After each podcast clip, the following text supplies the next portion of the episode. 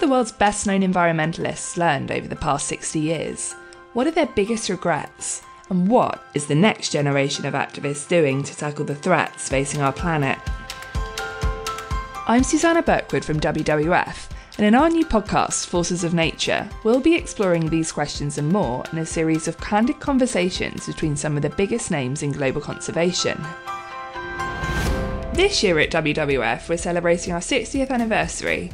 Since we were founded, we've helped achieve so much from persuading Belize to end oil exploration to protect its barrier reef, to bringing Africa's mountain gorillas back from the brink of extinction. But the journey is far from over. There have been dramatic declines in wildlife populations and raging wildfires across continents, as well as the COVID 19 pandemic, with its roots in deforestation and the wildlife trade. It's clearer than ever before that we are witnessing a catastrophic decline in our planet's biodiversity, and the work to create harmony between people and nature must go on. And that's where this podcast comes in.